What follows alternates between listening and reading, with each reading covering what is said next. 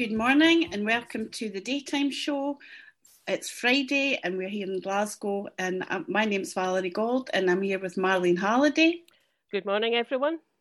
And we're broadcasting live to you. We are absolutely delighted to have the SNP's front bench spokesperson on the Treasury here with us today, and that is MP for Glasgow Central, Alison Thewliss. Hi, good morning, everybody.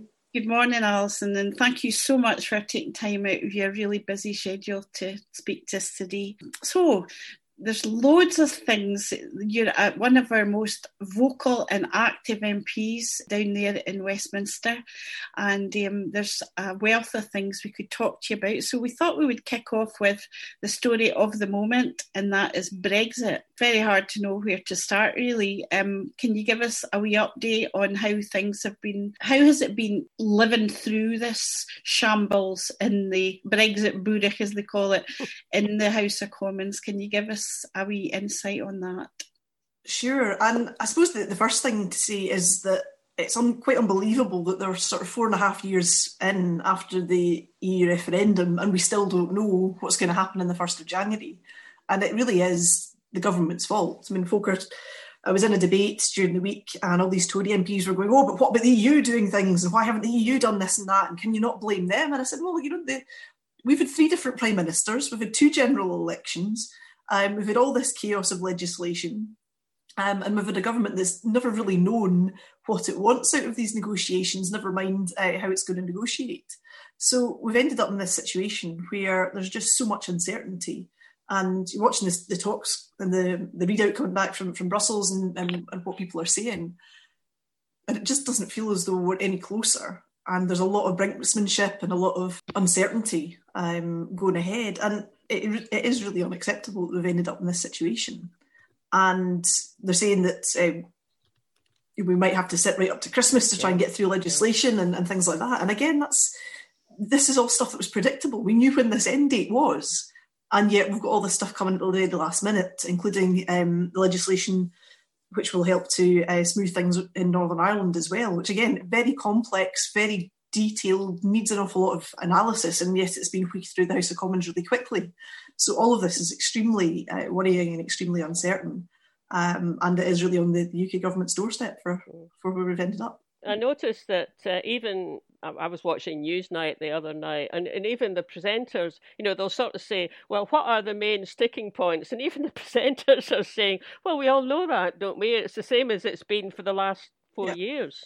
I noticed you said it the other day in your speech, Alison, that um, you were waving the you know huge wad of papers that you that you had clearly had no time to read prior to that, and also the fact that the government themselves probably hadn't had time to read it properly, which seems absolutely shocking, really.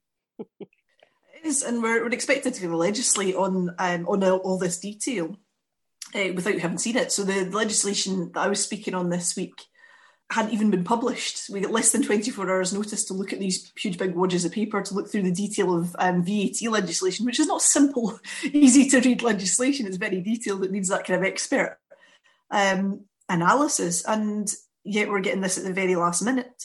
And people don't understand people who are sort of trading into Northern Ireland aren't yet clear on exactly what the rules are going to be. And I understand some regulations have been published, but again, they're very, very detailed.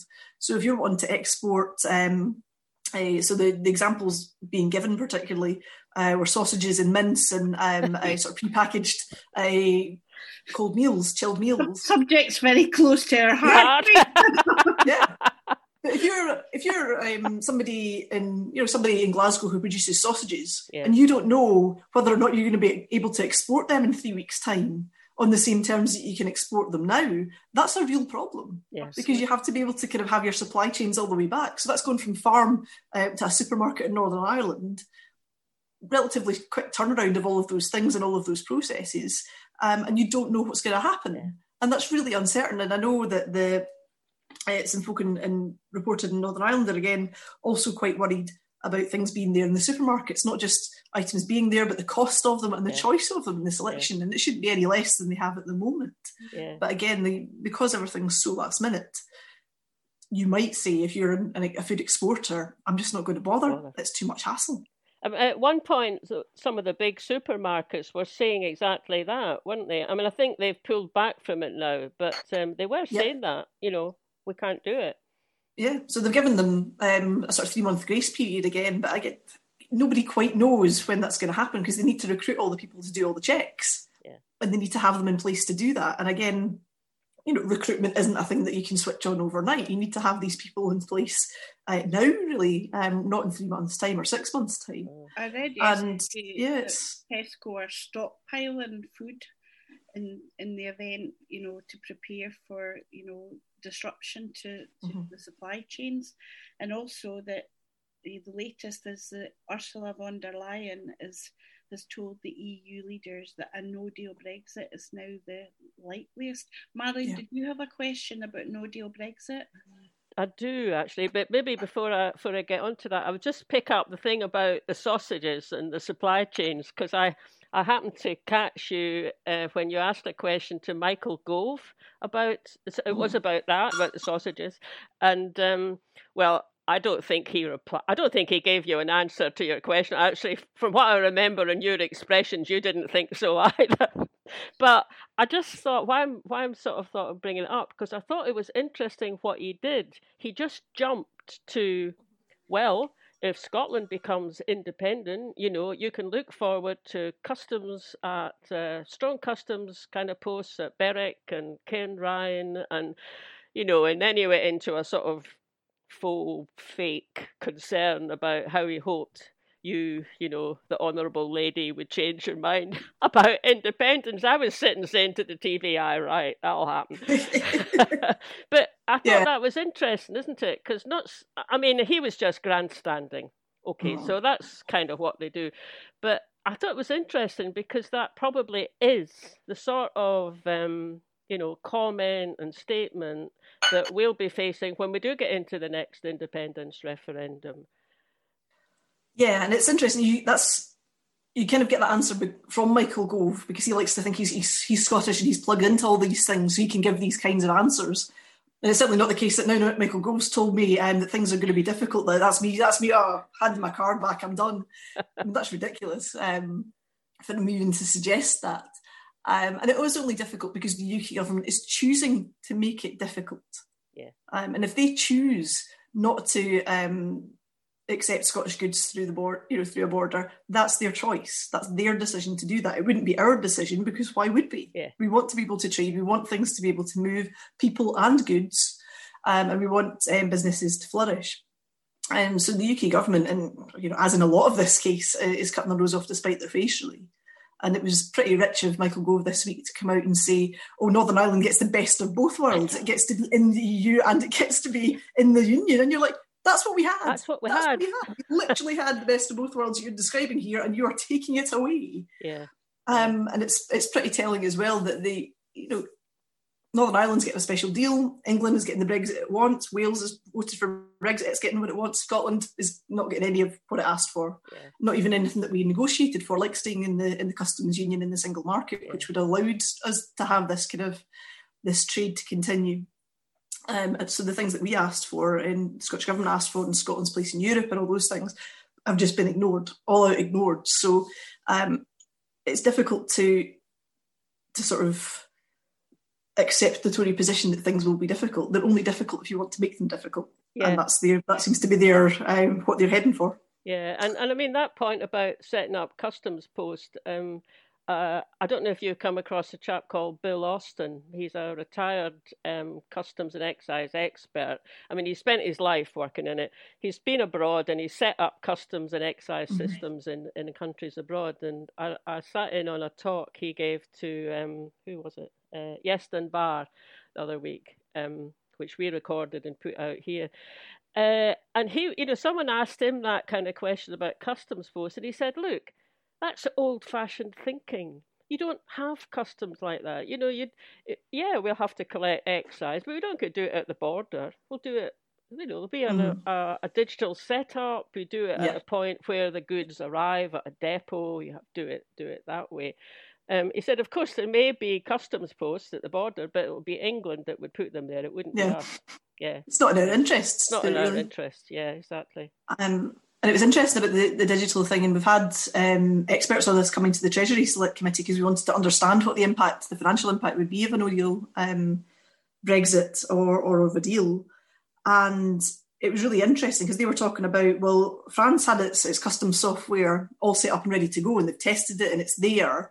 And there was a point at which the UK could just have adopted the French software because it was there and it was tested and it worked and it was fine. Whereas HMRC's was still in beta testing and wasn't anywhere near mm. um, being ready to use. And you go, well, if you're an exporter, automatically that's just been made more difficult for you. Yeah. Um, because the software isn't there to meet the needs of, of your business. Yeah. Um, whereas France has it already. So if you're trying to bring something from France, you know, that's going to be easier for the French than it's going to be for us now because um, the UK government again is is behind the curve on all this. Yeah, yeah. So do you think? I mean, there's probably not an answer to this, but do you think? I mean, thinking about Scotland being independent, so thinking some years in future, but hopefully not very many years. Uh, do you think that? Well, what would be better from that point of view? Uh, does a no deal make everything very bad, and or is a, a low, a, a kind of some sort of deal still the preferred option from our point of view? Apologise for the phone going off in the back here. I'm, I'm, it's not too loud. Um, I mean, for me, neither circumstance is ideal. And neither circumstance will cover all of the things that Scotland needs out of this. Um, and we wait to see you know, whether there's going to be any kind of deal that will come to us. We need to be able to have the time to look at that, to, anal- to analyse that, to say, is this going to be good for Scotland or not? Or is it going to be less bad than the, the situation yeah. that we're going to get? Yeah. And a no deal really does worry me because you're you're talking about important goods coming across the border. It's not just about um, you know having you know peppers from um, the Netherlands or cheese from France or pasta from Italy. It's about medical supplies. Yeah, yeah. Um, and there's a person I know who imports their son's um, whose, whose son's uh, food comes from specialist medical food comes from the Netherlands, and he's really worried because he doesn't know if that's going to be able to move or if it's going to be caught up in all the rest of the, the trucks that are stuck at the Dover board at the border at Dover. Um, and that is really worrying. And the government really doesn't have enough answers on that. Yeah. And they're talking about lorry parks, they're talking about passports to get into Kent, they're talking about all these kinds of things, but they're not talking about how you're making sure that people that really need goods coming through the border that they're prioritised in all of this. Or is it just going to be stuck in a massive queue of lorries um, with no kind of prioritisation at all? You're also talking about tariffs going on to things as well, which will make it more expensive um, and make people in the continent less willing to buy what we are going to sell them. Because if there's going to be a huge additional tariff whacked in the top, are you really going to bother? Are you going to get something from elsewhere? Which is a real problem for our food and drink industry. Yeah. I read I read somewhere that another problem is the actual lorry drivers themselves. That a lot of the big it was a it was an interview I think it was on LBC with James O'Brien with a, a haulier, you know, somebody mm-hmm. who owned a big haulage company, and he said that uh, a lot of the big uh, inter-European companies are from Estonia and Latvia and Hungary and places like that, and the the lorry drivers are employed, but almost kind of like on a semi self-employed basis so they get paid for the distance that they go so if they are stuck mm-hmm. in a queue they're not getting paid. So a lot of them have just said, right, that's it, we'll just not go to the mm-hmm. UK anymore because if they're going to spend, you know, a day or whatever stuck in a lorry park in Kent to get out or stuck in the north of France or Belgium to get in, they'll just say, no, I'll go to Spain or I'll go to Italy, I'm not going to the UK. And that's a that's a frightening prospect, isn't it? It is, and um, and that makes sense um, from what you're saying there. And again, it's things that the UK government just really haven't thought about too much. It doesn't feel like. But they, they just assume that things things will keep moving and things will yeah, keep happening. I'm, re- I'm reassured. If, if it's been made more difficult, is it going to be worth the hassle? I'm reassured by Tory Robert Buckland. I think he's a Welsh Tory who said on Newsnight the other night, "Our friends in Europe need to put aside their ideology," which I thought was an absolute belter. Because I mean, oh this oh whole this whole, I mean, they've got no self insight. This whole Brexit thing is completely driven by ideology. Yeah. It's not, it's a complete act of economic self harm. Anyway, it's so depressing. Shall we talk about something else? what can we can we talk about? Just can we talk about the five hundred pound bonus to you know the so the first minister announces that you know frontline workers and I and, and then she said you know, please don't take tax off it. And I, I. I was watching the update and I sort of thought, oh, that's clever. That's win-win. You know, if they don't take the tax off it, that's a win for us. Lose for them because they'll have England and Wales on their back saying, what about us? Mm-hmm. If they do take the tax off it, it's still a win for us because we're going to go Tory government, just what you expect. But I, I noticed, I think you asked a question about it, and um, they're not sort of doing a kind of yes and no response. What they kind of bat it back and say, "Oh well, Scottish government are in charge of income tax." So, mm-hmm. what is that about? I mean, there must be some kernel of truth in that, but it's certainly it's not the whole story, is it? It's not, no. So we're responsible for setting the Scottish rate of income tax, um, and we've we've done that, and that's that's been fine. The difficulty is that this five hundred pounds we wouldn't get the money back from that in tax. So what they've said is that you want to gross that up, you want to make it up to the level that it would be taxed upon, so you wouldn't lose out. So you make it up to you know six hundred odd pounds rather than the five hundred. That would come off in tax. But the difficulty is that coming off doesn't get um, processed. There's a whole kind of two year process behind that before the Scottish government would see any of that. Um, and it makes it incredibly uh, complicated. And it's pretty disingenuous for the UK government to say that because it is, in fact, HMRC that controls yes. the vast majority yeah. of the systems, of the tax, of everything else. So it would be for them to make it uh, at, you know at their end rather than for us to change things at our end. And it is very much their responsibility. There's also sort of implications for tax credits and universal credit yeah. as well. Yeah. Uh, which again, the mechanisms are at their end, not at ours. Um, to, to make a disregard for, for that kind of payment uh, within universal credit and tax credits they are deciding that they don't want to. And it's not as if it's just us that's asking, because Wales have also brought in something very, very similar um, and have asked the UK government again to, um, to exempt the tax from it. And they've said no to Wales as well. So it's not just us that have done this and asked this and made this request. And I think it's it is a good and important um, thing to do, particularly at Christmas, particularly when people have been so th- through such a tough year in health and social care. Um, where they've given their absolute all, where they've seen you know members of their own teams you know take ill and pass away. Um, working in care homes, they've had to kind of take the huge burden of not only doing the care work, um, but keeping people going because they've not been able to have their family and friends in as well. And that's been a huge burden um, on people doing that, um, emotionally particularly. And I think it's a, a good recognition of what people have been have been through this year. And I think it's for the UK government to try and make this into more of a, a political thing, I think is unfair. Um, I think it's, it's a good gesture. They should just sort of recognise that and say, you know what, yeah. Christmas time, time of goodwill, let's just kind of find a way to make this work rather than actively looking at ways not to make it work. Yeah, yeah exactly. Yeah. Um, yeah, it's interesting what you mentioned about tax credits and universal credit there because a young friend of mine got in touch with me. She's a single mum. She's in her twenties, and she works uh, in the health service, but she works part time because the wee, uh-huh. you know, our wee kid, kiddie's only two.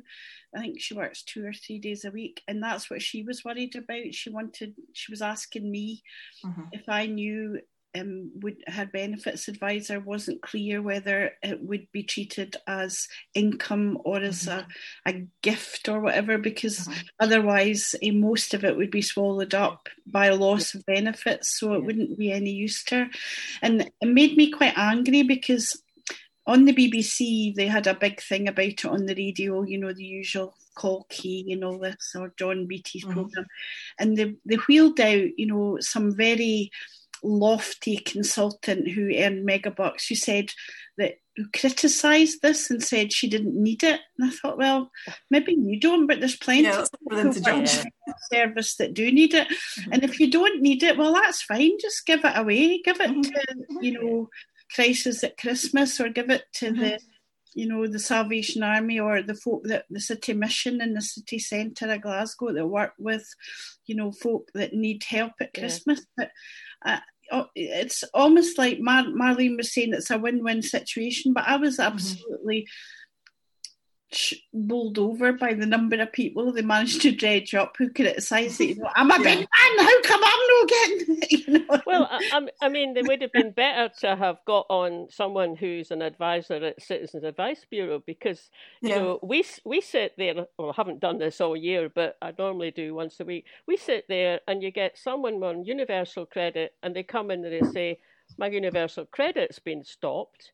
And it turns out it's because they've had back pay from their previous job mm-hmm. way predating when they took out the universal credit claim and, and they've treated it as current income. I mean, when I found out that happened, I thought, oh God, it's so cruel. Absolutely cruel to do that, isn't it? And the same yeah. would happen if they get five or six hundred quid from the Scottish Government. Mm-hmm. Anyway, well, maybe we should move on to something else, Val. so, one thing that I was going to ask you about Alison, because I know it's a subject that you have campaigned on very much, uh, that in fact, I think it's the header photograph on your Twitter with mm-hmm. my with me in it. Because I, it, yes. I came one, I think it was about four years ago now, I came down one very snowy January mm-hmm. morning to George Square and we, we had a wee demonstration and that was about the rape clause. I'm so superficial and shallow. When I, every time I see that photograph, I think, oh, look at the state of my roots. I wish I'd had my hair. oh. I didn't. I suppose I should have told you four and a half years ago that we'd still be talking about it today. Yes. anyway, sorry, that's me just being really stupid and uh, frivolous. So it's a very serious matter, and obviously I did care about it, or I wouldn't have dragged myself down there at nine o'clock in a freezing cold Saturday morning. So the the rape clause, the two child family cap, is such a, yeah. a an iniquitous and hard hearted policy and callous and it's you've campaigned for that. You picked that up at the very beginning by wading through, if I remember, by wading through yep. uh, pages of legislation in your well-known Glasgow City Council trick. I think of starting at the back. Is that right? Because that's yep. where they, they, hide the things. They don't. anyway, to cut a long story short, that came up again recently. I noticed um, there was a a, a news item last this week just, and it was about how the two child cap uh, for benefits was actually having an effect on yeah. the numbers of women seeking terminations. I just wondered if that's something that you'd like to comment on, Alice. It is, yeah, and I mean, as, you, as you're saying, this is something that picked up in the, the 2015 budget, um, that they were going to bring in this two-child limit on child tax credits and universal credit, um, limiting that to the first two children in a family. And they have a number of exemptions to the policy. One is uh, if the uh, if there's a multiple birth in some circumstances, not in all circumstances. So if you've had uh, one child and then you have twins, then there's an exemption. If you have twins and then you have one child, there's not an exemption because that that's the way they've set that up. Um, there's another exemption around a sort of uh, caring and adoption, and uh, the third, the, the other exemption is uh, is what's um, been termed the rape clause. So if you can prove uh, that your third child, not your first or second, the third child has been born as a result of um, rape or coercive control, you can fill in a form to get an exemption from the policy um, from the UK government. And I've said for a long time that that's an absolutely appalling policy, uh, and it is, but that's still how they um, how they pursue that. And among the concerns that have been raised uh, about the two child limit is the the issue of um, what impact that will have on women's decisions to have children. And there's been a long sort of long-held uh, misconception that people just get have children to have benefits, which there is no evidence to suggest it's true. But that seems to be the, the kind of Tory line on this, and it's an absolute myth.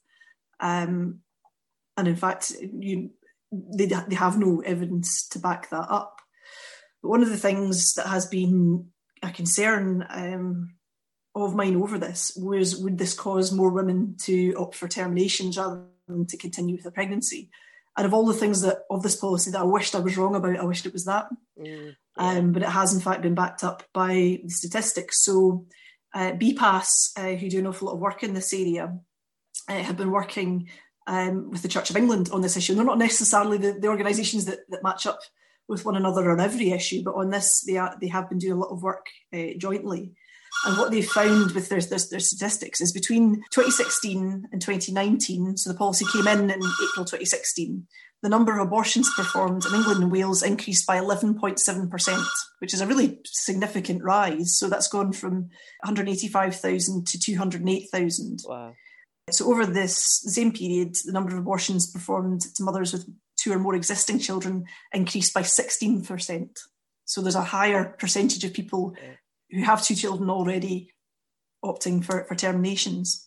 Um, so the numbers with with no children or one existing child only went up by 10% and 7% respectively. So it is these people who, who've got two children who, who are opting for that. And they've done a lot of research into this about you know why this is happening and is this backed up. So they've done a survey um, with, with parents and they said that over half, 59% of the respondents to their survey said they were aware of the two child limit prior to having their termination. Um, and that's backed up by, by other research that, C, that CPAG and the Church of England have also done. So they were aware of it, and it's, and it's they've had have some degree of evidence that say the policy was important in their decision making. Fifty-seven percent of people said that the policy was important in their decision about whether or not to to keep the pregnancy. So the two-child limit is having uh, an impact on whether or not people are continuing with, with, with healthy pregnancy, and it's just the most awful um, chilling thing to read. They've got a, a really good report on this. So families are, are opting to do this to terminate healthy pregnancies because of government policy. It's absolutely disgusting. And it's it's just disgusting and it's appalling. And you know, you folk talk about the China and the, the one child yeah. limit and things that they have. Yeah. But this is a government this is UK Tory government policy is now driving people to terminate pregnancies. And you know, I'm very supportive of a woman's right to choose, but this doesn't feel like that. This feels that people are being forced into it for reasons um, of poverty and for reasons of government policy. That's a totally different thing, really, from having the freedom to plan your family. Yeah. I mean, yeah. it's almost it's almost like it's going back to um, you know Victorian times, isn't it? You know, it's when people yeah. couldn't afford to have children, and it's it's really as you say, chilling is the word. Yeah. Um, and so, and that's and the sort of flip side of that is there are women that will never opt for that, will never take that option for religious reasons or because they, they wouldn't take a, a, a termination or, or, things like that. Um, and for them, that means poverty. Mm-hmm. So the choice is do you terminate a healthy pregnancy or do you continue with it and know that you're going to struggle to um, feed that child, to clothe that child, because of the very tight restrictions the UK government have put on that mm. policy. Mm. And we know about the, the child poverty stats and the food bank stats and yeah. the difficulties that families child, are in. More and more child children, poverty yeah, more and more children are slipping into yeah. poverty because of the, their policies. Is it something like one in three children, or is, um, I seem to remember the last or maybe not quite as many, but it, it, it's yeah. I remember when it's I was. A, it's a growing number, yeah. Yeah. So, really, do you get? Have you had any response from the government side to the to that research? Nothing. No, I haven't. So I'd um, I'd already written to um, to the um, Secretary of State for the DWP Thérèse Coffey um, a couple of months ago. I've still had no response to that, and there's now been you know a whole been the different secretaries of state who've presided over this policy. None of them have got close to giving me any kind of answer on this. Um, so I'm still waiting for a response from her um, on this issue because it shouldn't be that this is the choice that women are facing now. It just shouldn't be. It's not right. Um, and it's it is very real in terms of the consequences that people have um, are facing because of the decisions of government policy. Um, so something really does have to have to go with this. And the only concession that's been given uh, through this uh, so far is that they were going to make it retrospective. So it only applies to um, to new births after a certain point, and they were going to make it to all children. Um, but they did actually go back on that, and then that Secretary of State resigned. So we're kind of thankful for the um, for the small and limited way that that's been helped. But again, the policy, if it's unfair for some people, it's unfair for everybody. Yeah, it is. And they've accepted yeah. that it's unfair for some people because they were born after a certain point, uh, before a certain point, or after a certain point. And for me, it, it really has to go. I mean, this two-child limit is pushing families into poverty. It is driving choices that people shouldn't have to be making, yeah. um, and it is something that really has to go. And yeah. issues like the rape clause as well. There's no way of of mitigating that without scrapping the whole policy. Yeah. And, the and there isn't anything. There isn't anything that Scottish government can do to um, change that, can they? I mean, that's not within their remit. Although they have brought out the ten pounds a week uh, yeah. uh, to is it to each child? Uh, so they've brought in the, the Scottish Child Payment, which again is, is a brilliant thing and will really help to um, that ten pound a week will really make a lot an awful big difference to some families, and uh, that's really welcome. But in terms of this, this is the, the, the very structures of universal yeah. credit that are put in place, yeah. um, and also the vast majority of people are still on child tax credits, and we have absolutely no control over child tax credits, yeah. and it applies to both of those policies.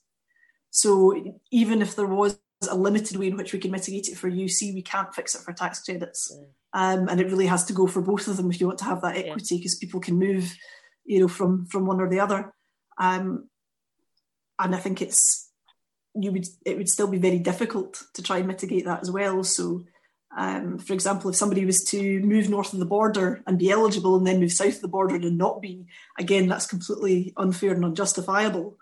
Um, and it's the UK government that has the control over yeah. this this policy at the root of it, and they have to get rid of it for everybody. Because if it's unfair here, it's unfair there. there. It's unfair exactly. for families yeah. born before a certain point. It's unfair for families born after a certain point. Mm-hmm. Um, and I just don't accept that there's anything about this policy that's that's worth keeping. It should all go got a question here from you from our public chat room um, from Ray Crofter, Alison. Um, his question is it's quite long. 85% of the care homes in Scotland are privately owned profit generators, of which some of the companies are registered in offshore tax havens. Why has the Scot I know that you're, you know, in Westminster, but Ray, his question is why has the Scottish Government not made this point more often like it did at the beginning of the pandemic?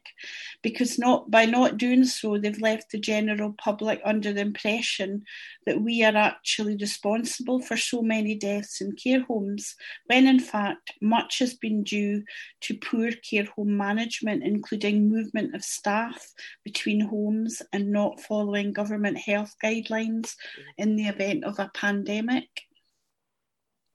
I think that's it's a really good point and a really good question. Um, but I think there's a risk there of sort of getting into a, a, bit of a blame game as well, which I don't think really helps anybody in the circumstances where they've lost a loved one. They, they're not interested in, in, in who's to blame. I don't think, but I think it's it is an issue in terms of getting things right for the future. Yeah. Mm-hmm. Um, and I think there's a real push now to look again at how social care is delivered do we want to have care homes in the same format that we've got, or do we want something to change and to be made better? Um, and they are, you know, there are difficulties there. And the situation in Skye, for example, seemed to be caused in, in some part by staff being moved around the place yeah. Um, inappropriately. And that's happened in other care homes, I think, as well.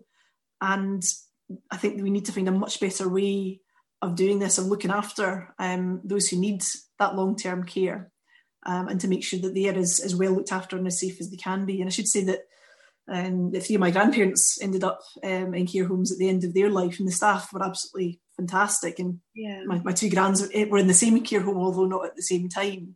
Um, and they did their their very best for them. But it must it is incredibly difficult. Yeah. That was working my, on the margins that private businesses are, are, are running on to make sure that that's done properly, that staff are paid well, yeah. um, that the circumstances in which they're working are appropriate, that they have the right PPE and all the right equipment that they need. And I think there's been real difficulties across the UK, across the world, in fact, because I know that this, this, was an issue in Spain as well about how people are, are, looked after when they're there and how we make sure that that, um, that people are protected as best they can be, the staff as well as the residents. Yeah. Yeah, Thank yeah. you for that answer.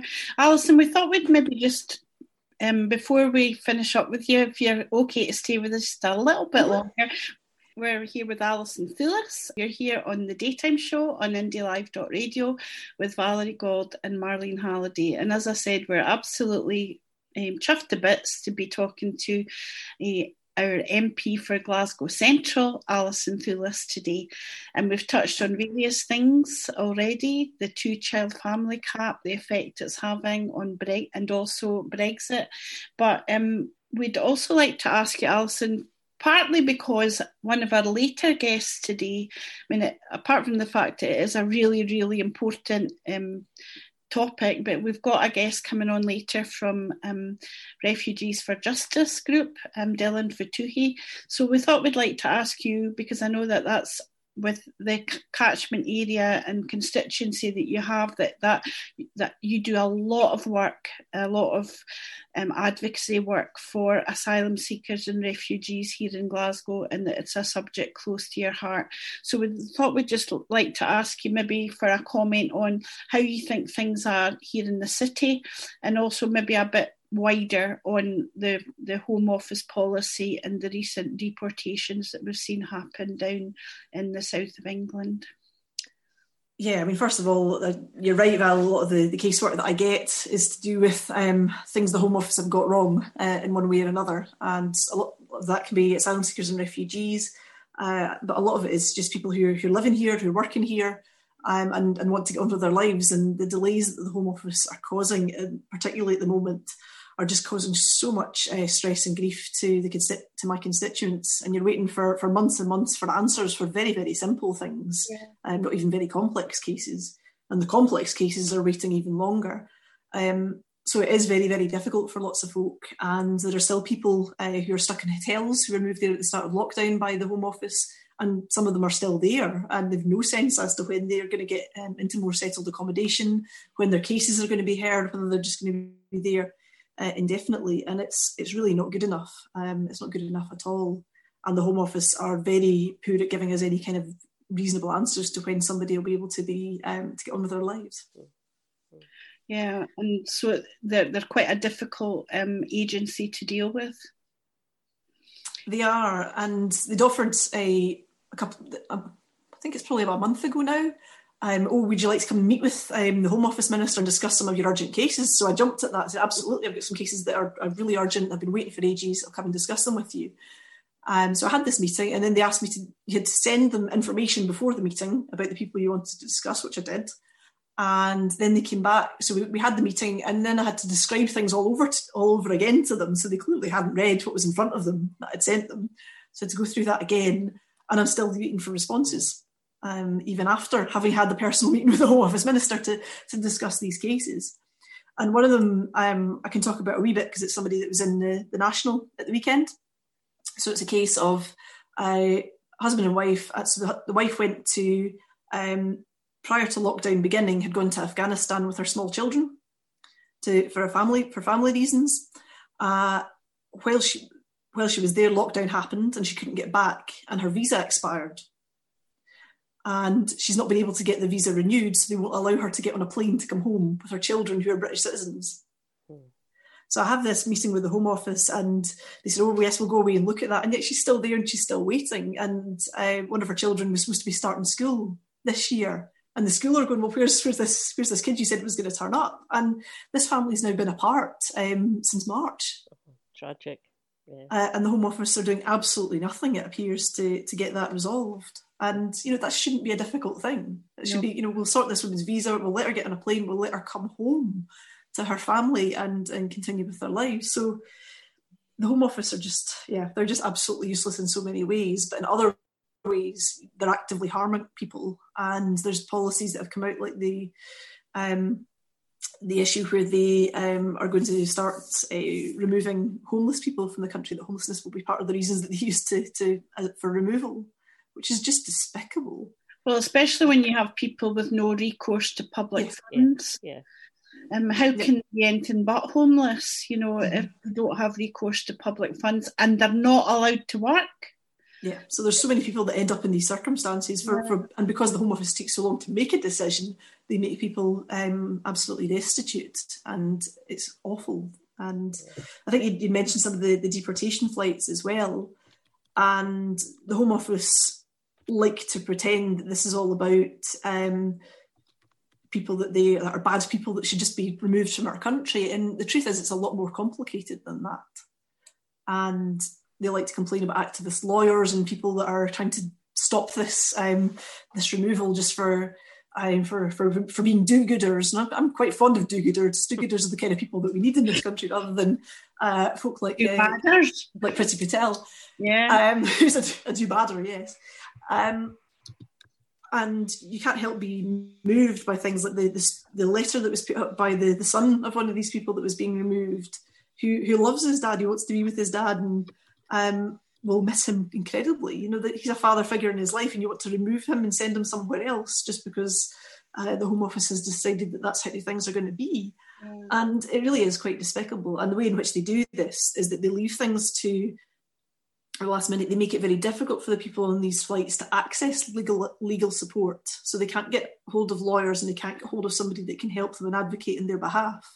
So I know some people were able to be removed from that flight thanks to the intervention of some lawyers, but it's very difficult for, mm. for it was for people in those circumstances to get legal support or to get the support of their MP because they can't contact them and they can't meet them and they can't get in touch with people because of the way the system's set up. So everything the Home Office does seems to be driven by this kind of pernicious um, attitude towards immigration and towards um, those who want to who want to come and choose to live here. And we should be saying thank you to, to the vast majority of the people yeah. that want to come and live yeah. here. Yeah. and rather than making them feel so unwelcome. When we get our independence which hopefully won't be too much longer i'm sure that scotland will have a very different I mean, we already have a very different attitude towards new scots and people that come from elsewhere. Yeah um, indeed. I mean it's it's a waste it's a waste. It's such a waste, isn't it? It's a, it affects the immigrants, asylum seekers' lives hugely. When sometimes they come in and they've got a lot of good qualifications, mm. and even if they don't particularly, they're willing to go and work and you know and then mm. get some qualifications. So it's a waste of that, and and it's a waste for for the country as well. I mean, never mind the tax revenue, which is you know just in terms of people's well-being and feeling of self worth. It's just yeah. a sort of ridiculously, you know, negative approach the all the whole time. Yeah. Anyway, yeah. Many of the constituents that I speak to have something to contribute. You're absolutely yeah. right, and the the program that they've done to get um, doctors the yeah. correct qualifications to come into the NHS was a was a really good initiative by the Scottish government, and I would like to see um, other professional bodies doing similar. So if you're if you're a qualified accountant, um, from Syria. Why can't you be an accountant here? Can we find some way of, of, of smoothing that for people so that the qualifications yeah. and the skills that people already have allow them to get started here as quickly as possible? So anything that could be done um, by anybody who knows anything and who's listening and is part of any organisations like that, try and make a way of smoothing those um, those qualifications, making things easy for people to get up and running yeah, again, yeah. Um, and using the skills that they've got. Absolutely. So, Alison, I'm conscious that time is not on our side, and we've taken up a lot of your time. You've been very generous to come on and speak to us with your time today. So um, we're going to finish up before too long. I'd just like to mention one thing that I was really touched when I was listening to your speech in the House of Commons the other day to hear you mention my fellow branch member, Craig Monroe, who very sadly passed away last week. And um, his funeral is this afternoon. So I'd just like to thank you for mentioning Craig. And he's somebody who has been paid tribute to by literally thousands of people on social media. And I'm sure, and I know from reading on Twitter and on Facebook that that's been a, um, a massive comfort um, to his family, his sister, and his son Sam. So thank you for that, Alison. And um, just on a to change from a serious note and quite a sad one, we've to to a sort of a bit daft before we go. One last question for you from Dave uh, Rennie, who's listening in in Broughty Ferry. He's asking, "Are you looking forward to the festival of Brexit, Alison?" I, I think thanks very much to Dave for his question. I think this is just the most bizarre. I thing that the UK government has come up to. Yeah, let's celebrate a thing that um, that ruins our economy, uh, that uh, damages our international standing, and that makes our young people um, not being able to go out and, and take their place in the world. That doesn't really sound like the makings of a festival to me, really. um, and an absolute waste of money to boot as well from a yeah. government that doesn't want to feed starving children but um, want to have a festival of Brexit instead. So um, I'd be interested to see how well this goes down as an idea in Scotland, and I'm sure we've got some some good ideas of our own about an alternative festival that we might want to have in the coming we'll years. stick to our burn suppers, I think, in January. Listen, Alison, thank you very much indeed. We'll say cheerio to you now. We'll let you go and I hope you have a really good weekend and you're not working too hard and that you mm-hmm. spend some good time with your family um, and that you that you get well you've already shown us your lovely christmas tree so i hope you christmas jumper as well. Oh i invested mood. Yeah thank, thanks very much for coming on alison